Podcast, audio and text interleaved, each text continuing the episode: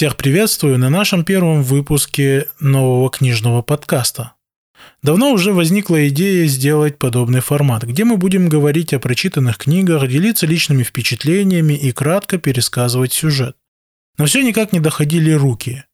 И вот наш книжный клуб замотивировал меня наконец начать. Начнем с книги, которая позиционирует себя как революционно-романтический роман. Книга «Овод» под авторством Этель Лилиан Войнич знакомит нас с итальянским революционным движением «Молодая Италия», а точнее с отдельными участниками этого движения. Главный герой романа Артур Бертон – юный революционер с присущей, как и большинству подобным ему людям, романтичностью, наивностью и максимализмом. В первых главах мы узнаем об Артуре, о том, что он потерял мать и живет в доме своего брата, что отношения с семьей весьма натянуты. Молодой Артур предстает перед читателями весьма религиозным человеком, у которого крепкая связь с его духовником Лоренцо Монтанелли, ректором семинарии – Артур доверяет свои тайны Монтанелли и рассказывает о том, что он состоит в молодой Италии и о своих революционных воззрениях. Это настораживает Монтанелли, но ничего поделать он не может. Вскоре Монтанелли покидает пост ректора семинарии, и на его место приходит другой человек. Артур доверяется ему и рассказывает на исповеди о своей деятельности в молодой Италии и о том, что он ревнует свою подругу детства Джемму к одному из участников движения по фамилии Болла. Вскоре после этого Артура арестовывают. Он то и дело молится в камере, что в очередной раз подчеркивает его религиозность. На допросах он держится стойко и не выдает своих товарищей. Его отпускают. У выхода его ждет Джемма. И от нее он узнает, что в организации считают его виновным в аресте Боллы. Понимая, что причиной тому стала его исповедь и что священник нарушил тайну исповеди, Артур подтверждает свое предательство. Джемма дает ему пощечину. Артур даже не успевает объяснить ей, в чем дело. По возвращении Артура домой, жена брата устраивает скандал и рассказывает ему, что его родной отец – это Монтанелли. Юноша разбивает распятие, что символизирует его разрыв с христианством, и пишет предсмертную записку. Он инсценирует свою смерть и уплывает в Южную Америку. Далее, во второй части романа, автор переносит нас на 13 лет вперед. Во Флоренции члены партии Мадзини обсуждают способ борьбы с властью. Решено просить помощи у некоего Овода, Феличи Ривареса, политического сатирика с богатым прошлым. На вечере у Грассини Джемма Болла впервые видит Овода, смуглого человека, хромого, с обезображенным лицом, заикающегося с нервным тиком. Оводу чужды рамки приличия, по всей видимости. Он появился на вечере в обществе цыганской танцовщицы Зиты. В это же время во Флоренцию приезжает Монтанелли. Джемма по дороге навстречу с ним встречает Овода и узнает в нем Артура, отчего ей становится дурно. Из воспоминаний о последней встрече Монтанелли и Джеммы мы узнаем, что оба винят себя в смерти Артура. Овод сильно заболевает. Его мучат тяжкие боли. Члены партии по очереди дежурят у его постели. Во время дежурства Джеммы он рассказывает ей, как он выжил в Южной Америке и откуда у него эти шрамы. Его откровенный рассказ далек от того, что он обычно говорит людям. В свою очередь Джемма рассказывает ему о своих переживаниях, о том, что по ее вине погиб человек, которого любила больше всех на свете. Джемма мучается сомнениями, а что если овод – это Артур? В его биографии много совпадений. Она показывает Оводу портрет Артура, но Риварес себя не выдает, а лишь говорит без капли жалости. «Это тот мальчик, которого вы убили?» В ссоре с влюбленной в него танцовщицей Зитой мы узнаем, что единственный человек, которого любит Овод, это Монтанелли. Далее, переодевшись в старца-паломника, Оводу удается встретиться и поговорить с Монтанелли. Риварос осознает, что рана кардинала еще не зажила, и он испытывает угрызение совести. Здесь Овод подумал раскрыть себя, но его затаенная злоба и неумение прощать взяли верх над любовью к собственному отцу, и он останавливается. Далее, из-за того, что человек, занимавшийся перевозкой оружия, арестован, Овод решает ехать, чтобы заняться этим сам. Пока он не уехал, Джемма снова пытается получить от Овода признание, что он и есть Артур. Но и на этот раз попытка оказалась тщетной. В завязавшейся перестрелке Овода арестовывают. Чувства мешают выстрелить в перекрывшего ему путь Монтанелли. Кардинал, являясь противником военных судов, не решается давать разрешение предать Ривареса суду и просит о встрече с ним. На встрече выясняется, что Риварес был тем самым, кто писал как порочащие кардинала тексты, так и выступал в его защиту. Друзья-революционеры устраивают Оводу побег, но из-за случившегося приступа попытка оказалась провальной, а условия его содержания ужесточают еще сильнее. Риварес просит встречи с Монтанелли, тот посещает тюрьму. Овод не выдерживает и открывается кардиналу. Овод ставит Монтанелли перед выбором. Либо он, либо Бог. Кардинал покидает камеру. Овод кричит ему вслед, что он не вынесет этого и просит его вернуться. Монтанелли соглашается на военный суд. Солдаты, проникшиеся оводом, стреляют мимо. Им приказывают произвести повторные выстрелы, и раненый Риварес падает.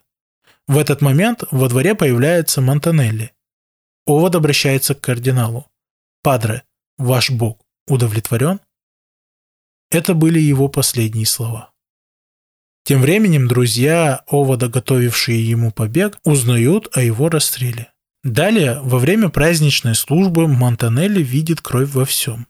В своей речи он обвиняет людей в гибели сына, в том, что он принес его в жертву ради них, как был принесен в жертву Христос. И здесь непонятно, было ли это помутнение рассудка на фоне смерти сына, или же он все-таки решил отречься от веры. Джемма получает письмо от Овода, написанное перед казнью. В нем Овод признается о том, что он Артур, и говорит, что не стоило ей терзать себя все эти годы из-за той пощечины.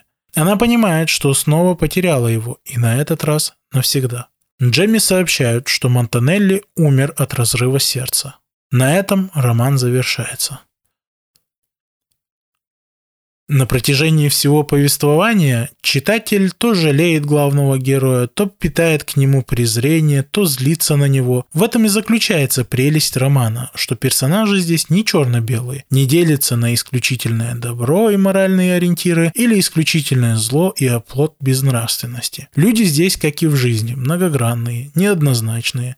Автор не утруждает себя детальным изложением характеров персонажей, заставляя читателя самому решить, какими они являются для него. В первой части юный Артур – это парень, который вызывает уважение за его стойкость, за то, что он не поддался давлению и не выдал своих товарищей. Однако это его не спасло от обвинений в предательстве, и больнее всего было это слышать от любимой девушки. Далее еще один удар – открывшаяся правда о его родном отце, это окончательно рушит его мир и заставляет его покинуть родные края. И здесь его становится жалко, ведь все это он не заслужил. Завершением первой части, мне кажется, заканчивается история Артура Бертона. Пусть хоть он и физически жив, но того юнца с его верой и любовью больше нет. Его мир разрушен, идеалы растоптаны. На смену Артуру 13 лет спустя приходит жесткий, циничный Риварес, плюющий на все устои и условности. Человек, потрепанный жизнью, потерявший веру. И тем не менее, окружающие люди его любят, хоть он сам, видимо, не способен полюбить, что хорошо показано в его отношениях с Зитой. По сути, он одержим Монтанелли, единственным человеком, кого он любит. Он считает себя преданным и не готов прощать своих обидчиков. Ни Монтанелли, ни Джему. Более того, своими словами он пытается усилить чувство вины. Например, повторяя Джемме «мальчик, которого вы убили». Вообще, при каждом удобном случае он пытается ударить больнее, упрекая Джему и Монтанелли в своих злоключениях. Лишенный какого-либо чувства эмпатии, он взывает остальных сочувствовать ему. Перейти на его сторону. Он предлагает кардиналу оставить веру и выбрать его. Он не просит принять его как сына. Он не просит простить его, а ставит его перед выбором, который априори проигрышен. И даже на последнем исходе жизненных сил он упрекает кардинала за то, что он выбрал Бога, а не его. На этом моменте хотелось бы остановиться поподробнее. В романе много критики христианства в частности и религии в общем. Главный герой – человек, который был очень религиозен, теряет свою веру.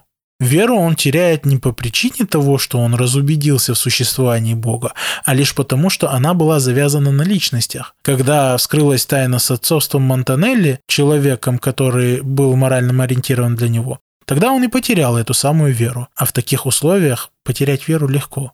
Достаточно пошатнуть авторитет того, на ком завязана эта самая вера. Поэтому я считаю, что он изначально был верующим лишь подражая Монтанелли. Не более того, не было у него убежденности.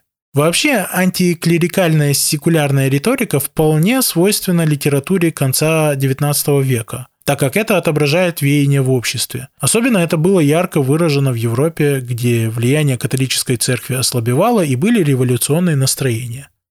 Федор Михайлович Достоевский в своих произведениях через призму персонажей, подобных Ивану Карамазову, хорошо иллюстрировал людей, подобных революционерам из романа «Войнич». Достоевский показывал корни русского революционного движения, что за призывами социализма русскими социалистами скрыты богоборческие идеи. Так и здесь просматривается в революционерах антиклерикализм, секуляризм и, как следствие, атеизм. Несмотря на антиклерикальные настроения в романе, персонажа кардинала Монтанелли не назовешь отрицательным. Он оступился, да, его порочная связь стала причиной рождения Артура. Однако он напомнился и посвятил свою жизнь замаливанию своего греха. Хоть неоднозначность конца его истории и портит его образ. Слабых сторон у романа много, несмотря на восторженные отклики читателей. Не совсем ясны цели и задачи революционеров, нет особого погружения в исторический контекст. Во многих моментах нас просто ставят перед фактом, не давая никаких объяснений. Да и сама революция отходит на второй план на фоне личной трагедии главного персонажа, и все крутится вокруг него.